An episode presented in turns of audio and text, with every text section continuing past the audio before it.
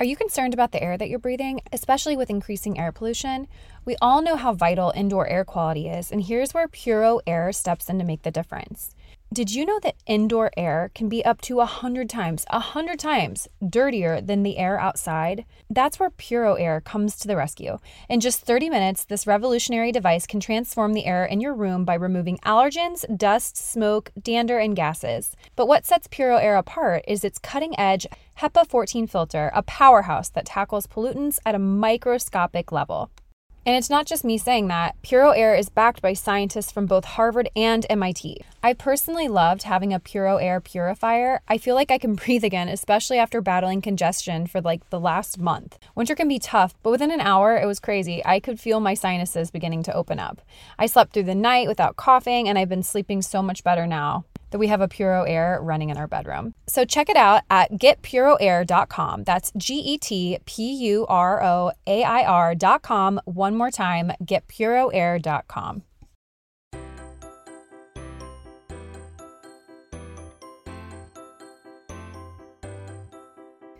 Hello, and welcome to the Minimalist Moms podcast. I'm Diane. I'm a mother of three living in Columbus, Ohio. I'm trying to make room in my life for what matters by getting rid of the clutter and living life with purpose. I hope you'll join me on the journey to think more and do with less. Join me today for a conversation with Tara McKenna about simple switches to change your mindset regarding waste. We're all trapped in a wasteful convenience based cycle, but Tara's new book, Don't Be Trashy, offers an alternative an approach to reducing waste that emphasizes progress over perfection. Ultimately, it's about changing your mindset to one of minimalism and conscious consumption, a mindset that's as good for your wallet and your well being as it is for the planet. For those of you that have been longtime listeners of the show, this is where I always ask everyone to head over to iTunes to leave a rating and review if you haven't done so yet. So, for those of you that are longtime listeners, what are you waiting for? Head over to iTunes, leave that rating and review. And for those of you that are new to the show, welcome. I hope you enjoy this content. Thank you so much for being here. I would love to hear from you, to hear how you heard about the Minimalist Moms podcast. And again, I love seeing your five star reviews on iTunes. So go over to iTunes and leave those rating and reviews. That said, now we move on to my minimalist moment of the week. I did have a moment to share with you, but I do also have a resource. So, really quick, my moment was this week, I was really in need of my rug being cleaned. I didn't know what the best, most efficient yet cost efficient option would be, so I put it out on one of the Facebook moms groups that I'm in that's local to our community. And someone actually offered to let me borrow their rug cleaner. I'm sure some of you think that that's a little strange and would never want to do that, and that's totally fine. But I love to save money in any way that I can. And I also love to prioritize borrowing over buying if I can. But yes, this is just my encouragement to be more mindful when you are considering a bigger purchase or something that seems kind of unnecessary. Even if you are wanting to test run an Instant Pot or an air fryer, maybe one of your best friends would let you borrow hers for a week or so, and then you can see if you'd actually want to invest in the item for your home. So I like to think outside the box, and I'm here to encourage you to do so as well. All right, really quickly, I did want to share a resource with you as well. Lindsay from Home Sweet Herringers shared Lomi Countertop Composter. The website says Lomi takes care of your food waste so you can spend time on things you actually enjoy. This is not sponsored. A listener reached out and thought that you all might want to hear about Lomi Home Composter. So I'll be sure to include that in the show notes as well. All right, let's get into this conversation with Tara McKenna. I really wanted to ask her questions in regard to zero waste that I had myself. I've said this before, it seems daunting to ever fully apply a zero waste lifestyle, especially with children. So I wanted to ask her questions that you might have. For example, how am I to be motivated to buy more sustainable clothing options when the thing at Target or Old Navy is so much more convenient and super cute? So, questions like that, Tara had great answers for, and I really can't wait for you to hear that and more. So, let's get to it.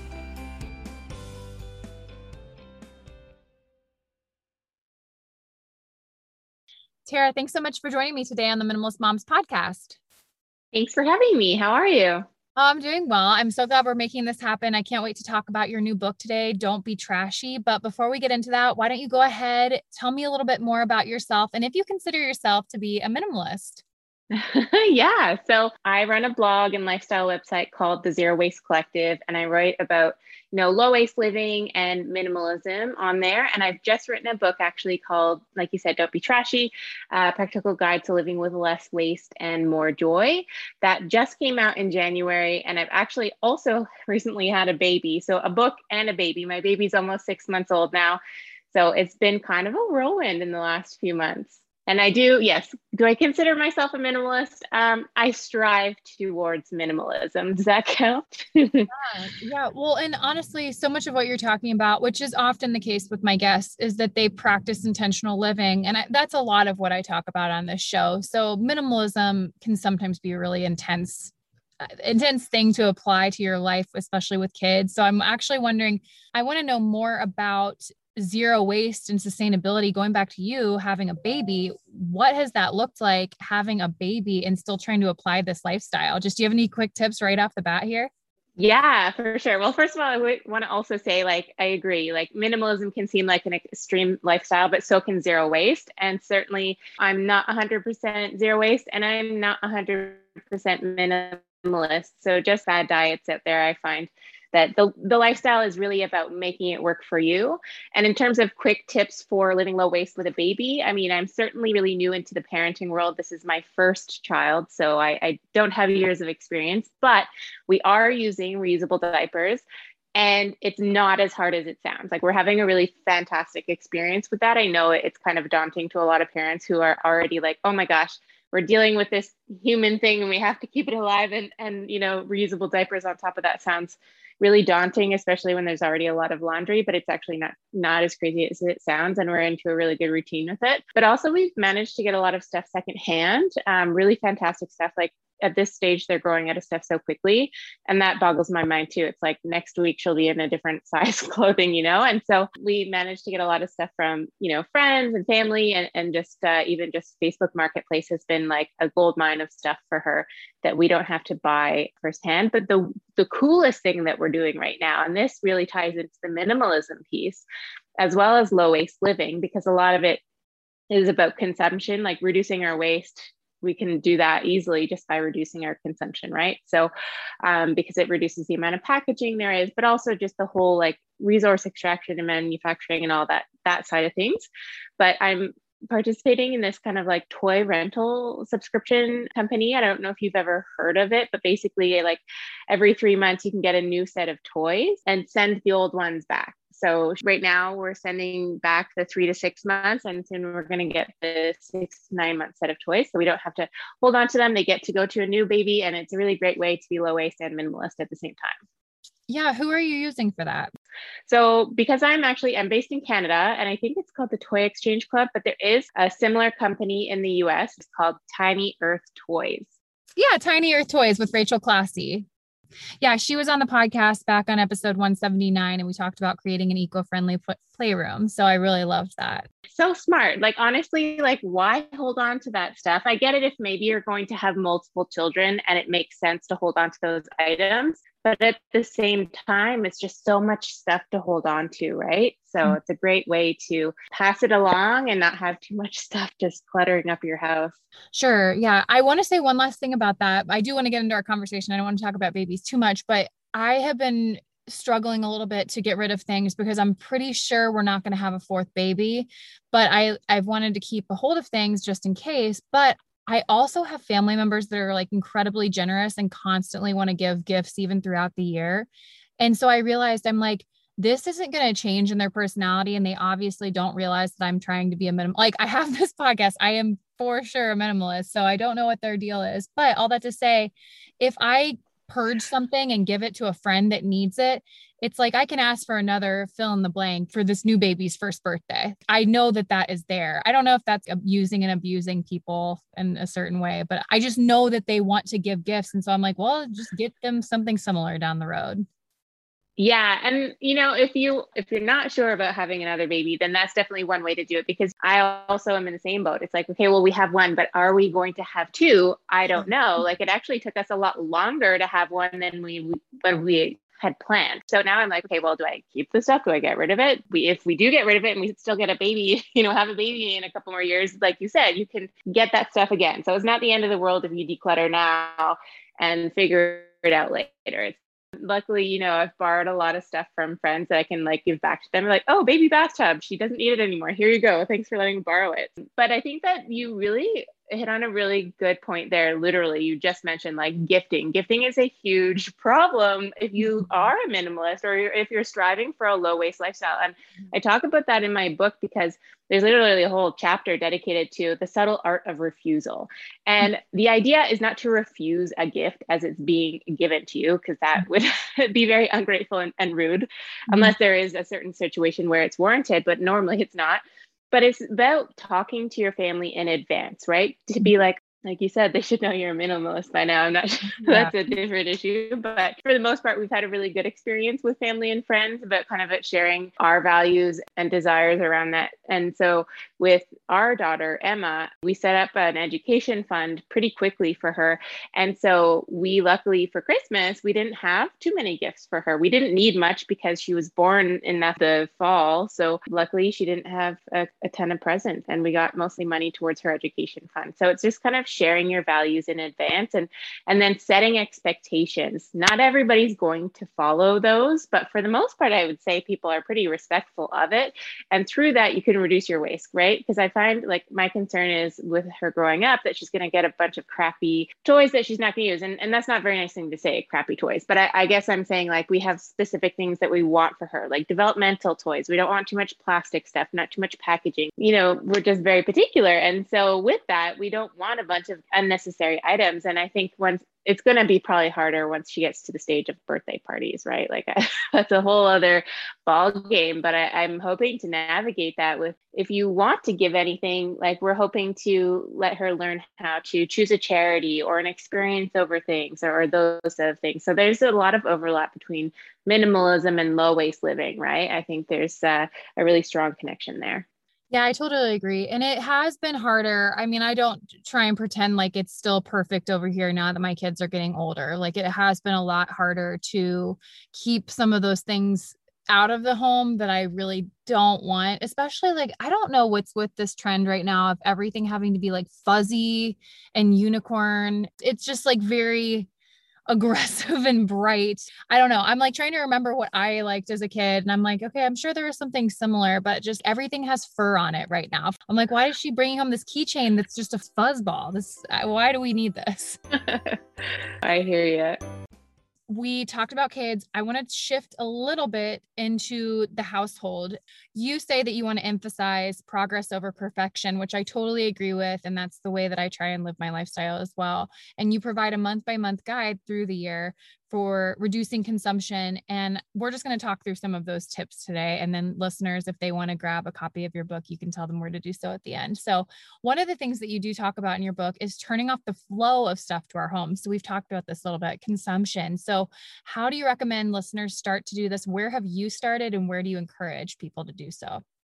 Yeah, so I have a whole chapter dedicated to decluttering and minimalism. And I think they're really important because they're almost like two sides of the same coin, but about how you've been consuming in the past, right? This is your chance to like look at the stuff you have in your house and figure out do you even like it? And if you don't then maybe it's not for you anymore. Or does it fit if you're looking at your clothes? Or do you you know does that style reflect your taste? Or are you holding on to sentimental clutter? Or you know do you have a habit of buying stuff that you don't always use. Maybe you like to hoard nail polish. And I say that because that's a specific example from my past where I used to be addicted to buying nail polish, even though I would barely touch it. I would like hardly paint my nails, but I, as soon as I hit that aisle in the grocery store or at pharmacy or whatever, I would you know, beeline it for that aisle and look at the nail polish and spend 20 to $25 on a bottle. And then it would sit in my cupboard. So, you know, it's it's a an opportunity when you declutter and and remove stuff from your life that no longer serves you and you can find it a new home, it gives you a chance to be like, oh, like maybe I don't need to buy nail polish anymore. Maybe that's not who I am. But it's not that I don't paint my nails. Like I like to go get a manicure or pedicure or whatever, but someone else is going to paint my nails and someone else is going to hold on to the nail polish. I don't need to have that stuff at home. So I always like to start with decluttering. And that's certainly where I started. And the reason I started with decluttering was not by choice, it was by necessity because when my husband and I first moved into our first home, it's a century home and it had the tiniest closets, like ridiculously small compared to today's standards. Because today it's kind of like walk in closets are kind of like the norm slash what's desirable, right? And so when I literally unloaded all of my my boxes and bags of clothes, I could not fit all of my clothes into the small closet and my drawers. And I was like, what am I going to do? And I considered taking a trip to the container store and obviously trying to like figure out how to put all my stuff away. But at the end, I was like, no, I can't do this. There's just too much stuff. So I decluttered out of sheer necessity. And, you know, that's obviously a very privileged situation to be in to have too much stuff. But at the same time, I think we're definitely seeing that's a, a problem for a lot of people regardless of your income situation, that we're all accumulating so much stuff instead of perhaps diverting that money into savings and investing, which is something that I think is really important. I also talk about in the book. So, yeah, so I definitely recommend starting with decluttering. But then it again connects you right down to the minimalism piece because it's like, well, clearly I didn't need that many clothes. So I needed to consider stop, you know, stop stopping and then reflecting and then figuring out what my path forward was. Like do i need to shop for that many clothes you know? And i realized that i didn't need to own so much. I pared down and i managed to fit all of my clothes either in the closet in my drawers. And then i i live in canada and i have four seasons of the year. So i did have a bin under the bed that had seasonal clothes. So that way i didn't have to like look at my winter stuff during summer because you don't want to see your winter coats in summer. So i just think that it's a really good you know step for people to take to reflect on their own consumption but also from a waste perspective because because we're consuming so many clothes and so many things in general we're also contributing to waste. So because we're buying more clothes than we need we're also throwing them out ex- at exponential rates and that's creating textile waste. So when you reflect on your shopping habits it's a great way to discover like oh i don't need so much. So when you dial back your consumption you're helping to reduce waste as well. So it's this like a whole picture that i, I like incorporating the minimalism piece but uh, um, attaching it to the waste piece because it's unfortunately very wasteful because you can be a minimalist but if you have that one in one out rule it doesn't necessarily reduce your consumption right? So. Uh, yeah. Yes because yeah storing things like you said, you wanted to go to the container store to figure out how to help you store all the things. And I don't know statistics in regards to income levels and what people are accumulating, but even something like an inheritance, you could come up with a lot of stuff even if you aren't making a ton of money and then you have all this stuff in your home and you're like do i need to go store all this stuff or pay for a storage locker when it's so completely unnecessary and i think that and i've i've said this before but we have to get really honest with ourselves about why we think that we're valuable to others. I know this is kind of silly and somewhat departure, like a departure of what you're saying, but even when it comes down to clothes, it's like do I need to wear a new outfit every day? Is that what makes me valuable to people? Is that why people like me? Because I'm wearing a different outfit, because I'm stylish. Do people really like me for that? Or do they, do they like me for me? And so when I think you can detach some of these things you've built up in your mind to why you're valuable to the world, it helps me at least to detach from materialism into my material possessions. Yeah. And that's something that I also talk about in the book as well, is just having an opportunity to define what your style is, right? Mm-hmm. And, you know, to if we're talking about it, it, can be anything from fashion to even just home decor, because not only are we dealing with fast fashion these days, but it's actually going into furniture and decor trends where we're seeing fast furniture, where it's like, mm-hmm. oh, like I can buy a new couch, you know, every couple of years because it's becoming cheaper and easier to do it. So I can change up my home decor. But I think, you know, the better thing to do is to buy stuff that's built to last, but more timeless in style, but that reflects your taste. So, what's timeless for me might not be timeless for somebody else, right? I like gray. There's like I'm sitting on a gray couch and my walls are like gray. Like I'm very much of the the grayish kind of simplicity, but some people really like color. And if you really like color, then embrace that. Mm-hmm. But embrace your style because if you're busy chasing trends, then it's a losing battle because they're now, you know, we're seeing trends change so quickly. Mm-hmm. And if you're, you know, trying to keep up, and and unfortunately, what I did read um, in terms of keeping up with trends is that generation z is struggling specifically with the you know one outfit a day type of thing like they don't necessarily want to be seen on social media in the same outfit twice mm-hmm. and it's like okay well that's really hard to keep up with especially for younger generations who maybe have less disposable income you mm-hmm. know as they're de- starting to develop their careers right so like it's really sad to think that they're going to go spend a lot of their money on clothes and shopping instead of investing in their future, right? So it's like, I completely agree with you. Take a minute to self assess and be like, do I need to be following trends? Yes, we want to fit in, you know, it happens. Like you want to have your peers and, and, you know, relate to them and and that's all fine but you're right like if they don't like you because you're not wearing different styles every day then then maybe that's a superficial relationship. Mm-hmm. Yeah and and it is a hard thing to do and i'm I, yeah i'm not saying it's easy but it for me that's where this whole thing started for me was when i was assessing myself and the idea that i needed to have a different outfit for the different things that i would do and it yeah it put me in a ton of debt and it also was a void that was never going to be fulfilled because there's always going to be something you're chasing. And so, again, I think when you get that perspective, it doesn't make it easy, it makes it easier. And you have like that goal in mind, which brings me to my next question. You did talk a little bit about fast fashion, and that's what we're talking about right now. And I think a lot of moms listening, the thing that's hard to depart from fast fashion is Old Navy and Target are so convenient. So, what are your tips for this? Because I have some family members that are like, I just can't afford to go do that. And I'm like, that's where secondhand stores come into play. But what are your tips? What do you think? yeah. And you know what? You're totally right because a lot of people just think the lifestyle, like the sustainable lifestyle, is more expensive, but it totally depends on how you're going to live a sustainable lifestyle. Because, sure, any lifestyle can be expensive. You can definitely go on the higher end of the budget, right? And go buy all the fancy things. So if you want to go get, you know, a fancy brandy water bottle and like for your zero waste kit and like have all matching jars and containers in your kitchen, yeah, it's going to get expensive fast. And then if you want to go to all the sustainable and ethical fashion brands, then yes, that's going to get expensive too.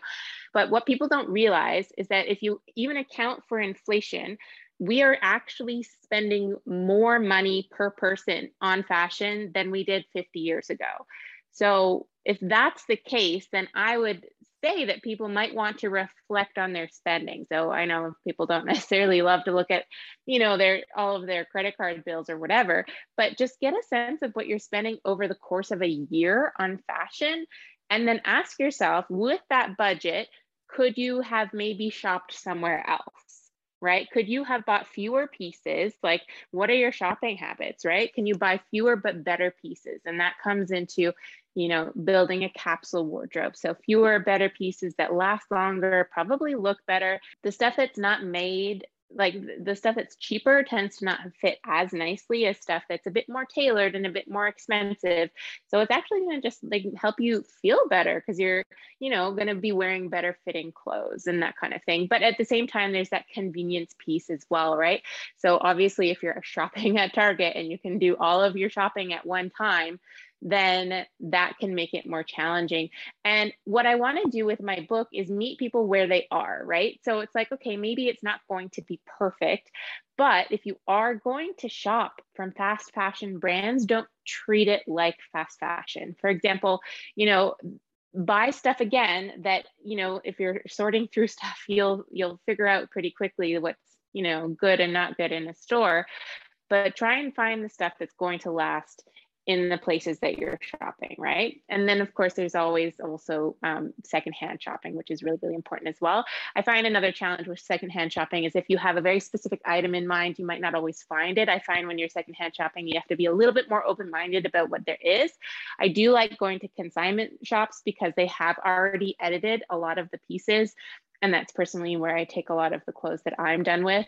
And I always try to make sure that like I buy pieces that would be worthy of consignment, right? Because they're pretty ruthless. And if it doesn't meet their standard, then it's going to go to, you know, Goodwill and and and that's all fine and good too. But I'm just trying to make sure that what I buy has longevity and quality. And at the end of the day, when you do, do take a moment to be a bit more intentional, and I like that you were that used that word earlier on if you're more intentional about your wardrobe, you're probably actually going to save money in the long run. And I mm-hmm. always suggest, in terms of like buying anything, but buying fashion in particular, because we're talking about that, is just to have a wish list, right? Like mm-hmm. it's easy to walk through Target and just buy whatever. Like we, so in Canada, we had Target for like two years. for whatever reason, it didn't last, but we had a Target in my town for two years. Mm-hmm. And I found it way too easy to go through all of the sections of the store to like you know the home decor. I was always putting stuff in my cart and i didn't necessarily need home decor but because mm-hmm. it was really pretty it was on the shelf it was convenient. So it's it's a good time to be like oh is that how i'm shopping? Because that was not intentional shopping 100% it was just oh that looks cute. That'll look good in my house and it went into my cart. Yeah. but that is the stuff that i end up decluttering later on. So it's just about intentional shopping and and if it's convenient shopping and then that that stuff might end up being the tags on clothes that are sitting in the back of, of your closet that you haven't touched as well. Sure yeah. I think it's interesting the fact that you're talking about target and how it's easy just to throw home decor things into your cart. I've noticed I don't, I very, very rarely will step foot into a Target. If I'm going to get anything from there, I usually do a pickup order so that I don't go into the store. It's just much easier for me. But if I go into a Target, I'll notice that everything is kind of simple now or just classic looking. And I feel like they did that on purpose because they're, they know that people are trying to be aware of their consumption. I, I think people are trying to be aware of their consumption, I would say. There's at least a, a shift in that direction. And so I'm like, you guys are trying to outsmart us and thinking like we'll see this and be like, oh, this is classic. This is simple. This is basic. It's gonna look great in my home. And then you still do it, you know? No, and that's such a good point. So it's kind of almost better if you're going to go get your groceries, go to a grocery store. If you're going to go buy clothing, go to a clothing store. If you're going to go get home decor, then go to a home decor store because it's really easy. If you're shopping in a, you know, this shop has everything, then you're going to end up mm-hmm. buying everything that you don't need while you're there. Absolutely. Unless you have really great self control, which is, you know, part of the discussion in my book anyways because like that was years ago that i was talking about right? I'm very much more particular now of like mm-hmm. when i shop what i'm buying and like you know and that and that's what i recommend as well right? And and to also like when you do have a wish list it's like okay well where can you buy these things from? And even before you ask where can i buy these things from? It's really important to just be like first of all, do I need it? So the nice thing about like, you know, having something on your wish list is like you might two weeks from now realize, oh, I don't need that. I'm going to take it off my wish list. So then that's money you didn't even have to spend. And it's like, oh, do you already have something that you can use? Or can you borrow that item from somebody else? So, for example, special events, like if you're going to go to like a wedding and it's like, oh, like, can you borrow a dress from a friend? Or could you rent it? Or, you know, there's so many different options that you know just shopping your own wardrobe for example um, but like having to buy a new outfit every time like who cares if you go to another event and wear the same outfit i think it's getting comfortable with wearing the same outfit more than once too absolutely Tecovas is a terrific boot brand, and they're bringing a fresh perspective to heritage boot making. So they've carried forward all the time honored traditions and quality you find in a great pair of cowboy boots, but they've innovated on comfort, style, and service. As someone who tries to pursue a minimalist lifestyle, I highly value quality over quantity, and I'm telling you, you can't find a higher quality boot than Tecovas. Their Western boots for men and women are handmade, handmade from the most premium leathers with over 200 time honored individual steps. Also, did I mention that they are Austin designed, Texas tested, and handmade down in the boot making capital of the world, Leon, Mexico? And also, if you've ever wondered if you can pull off cowboy boots, which is something that I was thinking, you should pull on a pair of Tecovas and you'll see. Just do a quick search for Tecovas on social media and you'll see how adorably styled these boots can be. Visit tecovas.com, that's T E C O V A S.com, and point your toes west. No more stressful trips to the fitting room under fluorescent lights. With Armoire, you get to wear quality pieces without the hassle of adding to your wardrobe or paying designer prices. I'll say, as a busy mom of three, I know the importance of treating myself to something special, and Armoire allows me to prioritize quality over quantity in my wardrobe. Plus, Armoire is woman founded and woman led, so you can feel good about supporting a business that empowers women. If you're ready to have your dream closet delivered to your door, try Armoire today. You'll never have to worry about finding the perfect outfit for any occasion again. If you're curious for some of the looks that I've chosen, check out my collaboration highlight on Instagram for a few of my favorite Armoire looks looks that you can grab too. So, right now, my listeners can give Armoire a try and get up to 50% off their first month. That's up to $125 off. Just visit armoire.style slash minimalist. That is armoire.style, A R M O I R E dot style slash minimalist to get up to 50% off your first month and never worry about what to wear again. Try Armoire today. For a lot of my listeners, I feel like they're on a journey to simplify their lives, but they don't want to sacrifice style, which I completely understand. And that's why I was excited to partner with Home Threads. Home Threads is the perfect blend of minimalism and comfort for your home. At homethreads.com, you can discover a curated collection of sleek and functional furniture that speaks to the heart of minimalist living, from multifunctional storage to timeless design. They have everything you need to create a clutter free and serene space for your family. As most of you know, we've recently moved, and I'm not someone to just fill up a room so that it's done and decorated. I wanted to do this with intention, and so I searched out accent chairs on Home Threads and found the perfect mid century modern chair that really complements my space. So, embrace the beauty of less and elevate your home with purposeful pieces. Visit homethreads.com/minimalist and get a code for 15% off your first order. Home Threads, love where you live. All right. So talking about Target or using fast fashion or or using I guess going to fast fashion fast fashion stores, I think it is important to like shift and intentionally shift and try and think through what we're doing and why we're doing it. So like you said, I try and invest in pieces now that are 100% wool secondhand that'll last me years or i have some uh, hutched in my home that i've had for years. It's vintage. I got it at an antique shop and I, I do love it but i'm like this is really nice wood that is going to last. It's not the i'm not going to try and like poo poo on ikea but it's not like that pl- whatever the fake wood is from IKEA, um, which is great. I have some stuff yeah. from IKEA, but how would yeah, you? so do I, but yeah. I know what you mean. yeah. The last thing I want to discuss is investing in home goods that last for decades without breaking the bank. So I want to know how you've done this personally and how you would recommend listeners do this. Yeah, so this is a really important part of the discussion because there's something called planned obsolescence. So basically, after World War II, they needed to really ramp up the economy. Right? So, and with that just came a marketing need, right? How do we make sure people want to buy stuff that they don't actually need? And so part of that was this idea of planned obsolescence. If we design it so that it goes out of style, then you know old styles become obsolete. You feel the need to fill that void with new stuff. So that's why I talk about you know developing timeless style or your own taste. But also they've designed stuff that's built to break right? Stuff that's not going to last. And that that is everything right? It's everything from you know our home appliances to you know our technology like it, it's everywhere. So it's the reason why we need a new phone in a few years from now because the software doesn't match the hardware and you just have no choice but to get a new phone or a new computer or whatever. So unfortunately you know this planned obsolescence is keeping us consuming and keeping us buying. And also it's almost cheaper and for the most part i'd say it is cheaper to buy a replacement than to repair something.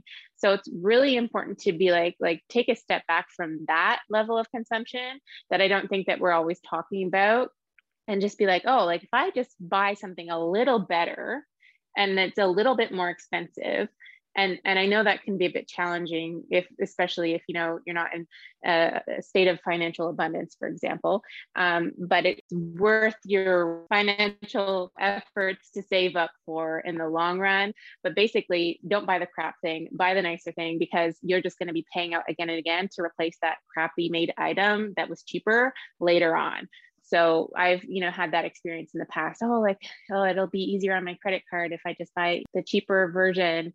And I don't know, for whatever reason in my head right now, I keep thinking about the nozzle for a, a hose in my backyard because that was the item that we got cheaply that I, I can think of off the top of my head. So for gardening, the nozzle we got was cheap.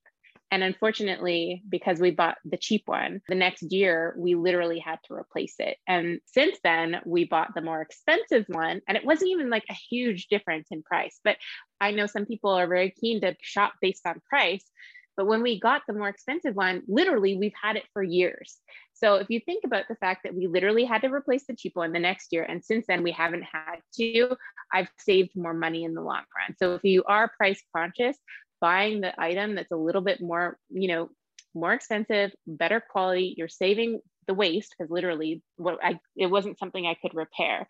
So it's almost going back to you know our grandparents era right? Like it's so funny when i published this book and there was a bit of a media blitz when it first happened and i got these emails from women in their like 70s 80s and they're like oh this reminds me of like years ago of like when this was how we used to live right you like mm-hmm. saving up for the better quality stuff and not buying you know crap and just letting it, you know, needing to be replaced. So it's just mm-hmm. buying stuff good quality. But I totally get there's a budget piece here. And, you know, if you had told me this when I was newly out of school and like paying off you know university debt or whatever you know a lot of americans and canadians are living paycheck to paycheck and it's kind of hard to tell people that they should be you know buying more expensive stuff. But when my husband and i first moved in together into our first home i really wanted a nice wood solid wood bedroom set and we managed to find it online. Like we got a secondhand set and it had everything that we wanted and needed. And the nice thing is that entire bedroom set, if we had bought it brand new, would have cost us thousands of dollars. We managed at the time to get it for 300. So an entire solid wood bedroom set that was stunning. So you can buy beautiful, really high quality stuff for you know secondhand or save up to buy it. It's totally doable regardless of your budget. And then the long run you know you have quality pieces in your home that you don't have to keep replacing. And i think that's you know from a money perspective that's important but also time. Like who wants to spend all their time replacing all their stuff? Like that's more time you have to spend shopping that you could instead spend doing more important things like spending time with family and friends yeah, I absolutely agree. The one thing that I do, because I try and justify everything, if I have to spend a hundred bucks or something to get a new tire, I'm like, well, my mom bought Charlotte a hundred dollars of clothes for spring. So that was a hundred dollars. I didn't have to like I have to justify everything or else I'm just like, oh, I can't believe we have wasted money. So all that to say, when there's something that's nicer that I want to get. For some reason, the thing that keeps popping into my head is the Christmas tree base. I've wanted a really nice steel one for years, something that looks really vintage.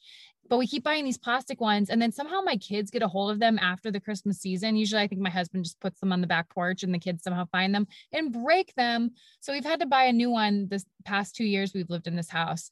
And I'm like, we just would have bought the steel one, the cool one, it would have worked. But my going back to my original point, to justify, I will look at what the crappy one costs. So say it costs 30 bucks or something, and then steel one costs 60. Then I'll find things around my house to sell for that extra $30. It's like, okay, I would have spent the 30, but then we're going to spend this extra 30 here. So I'm just going to sell some stuff. And once I do that, I will have the $60 and we can go do this. So it's kind of like thinking like that too, which maybe sounds kind of crazy, but I like to find ways to make it. I just like to make it happen. Like no, not at all. Yeah. So that's where I'm coming from. If you're determined, you will make it happen. And I have actually, because the financial piece is such an important part of the conversation, I literally have two chapters of my book dedicated to, you know, budgeting and sustainable lifestyle in an affordable way. So I just think it's like a mindset thing, right? Like if you yeah. think it's unaffordable, then it will be unaffordable. But you can, like you said, you just got really creative. Like, oh, I can sell something and make up the difference. So it's just like, mm-hmm. okay, well, how can you make up for that extra amount of money in a way that doesn't impact your finances in a big way? And like you said, that was such a creative way to do it. That's really cool. Yeah, thanks. Okay. Well, this was awesome. I'm going to ask you where can listeners find you? And then I do have two quick questions to ask you here at the end. So, where can listeners find you and connect with you online and grab a copy of your book? Yeah, so the best place to uh, check out my work is my website, thezerowastecollective.com. My book is available wherever books are sold. You can get a hard copy, you can listen to it on Audible or get it for Kindle, whatever floats your boat.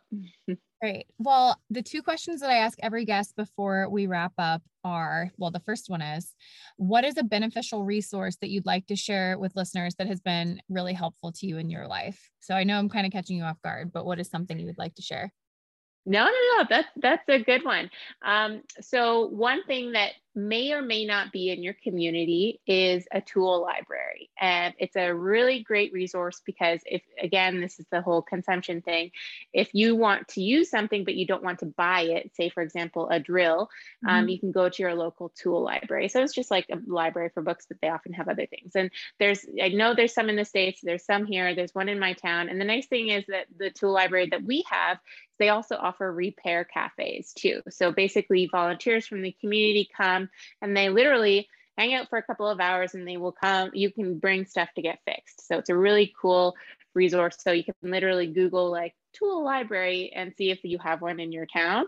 Um, and they have more more than tools at my tool library. Like you can literally get anything you need. Say say you're having a big backyard barbecue party and typically people have you know red solo cups and paper plates and plastic forks and cutlery. Well, you can go to the tool library and get all of those reusables instead. So you can get the plates, the cups, the cutlery, instead of having to buy all the stuff that you're going to just throw out. It's a way to save money and also save, you know, having to have all those things, right? So a tool library is a fantastic resource. Yeah, I was trying to do a quick search in my neighborhood. It looks like the best place to go is localtools.org and you can find one that's local to you. So I'll include that in the show notes for listeners.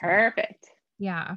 All right. My last question, and then I'll let you go, is what is something that you can't stop talking about? And this can be anything silly or just something that you find serious, anything that you love.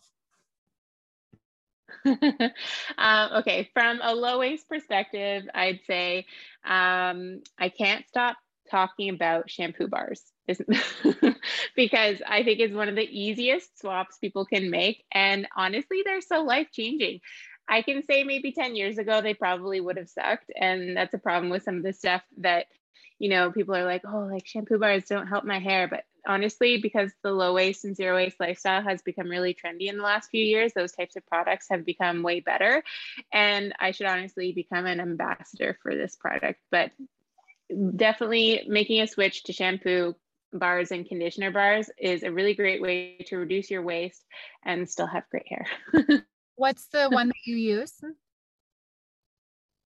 Um, it's a Canadian brand called uh, Unwrapped Life, but there's so many companies these days that are making shampoo and conditioner bars. And the nice thing is, like I said, like they have come a long way and they have bars for different hair types, which is kind of, you know, a criticism that people have had in the past. Like, oh, well, if I have curly hair, it doesn't work for me. But mm-hmm. they are getting much better to tailor to different hair types. So that's really good. Cool. Well, I need to check that out. I have I have very long hair. So do you think it will work on me? Like, am I gonna go through them a lot? No, actually, I'm amazed at how long they last. They okay. last, and, and my hair, although it's a lot oh, thinner now because of, I don't know, I seem to be losing it because I had my baby. But anyways, um, it my husband and I actually use the same sh- shampoo bar. That's the nice thing too, is that mm-hmm. he likes it as well, and uh, they last us a good couple months. So definitely cool. worth checking out. Again, it it seems a bit more expensive, but it lasts longer than you know a bottle, for example. Plus, I, I'm also very clean, keen on clean ingredients. Yeah. And typically, if it's a low waste option, typically it's also like a non toxic, more clean option too. So uh, that's a nice thing that that overlaps. Yeah. Well, Tara, this was a great conversation. You gave it so much to think about, and I just really appreciate your time today. Thank you so much for having me, and I hope you have a great rest of your day. What did you think of the episode? I invite you to keep the conversation going at minimalistmomspodcast.com. There you'll find links to the Instagram account, Facebook page, and where you can find me all around the web.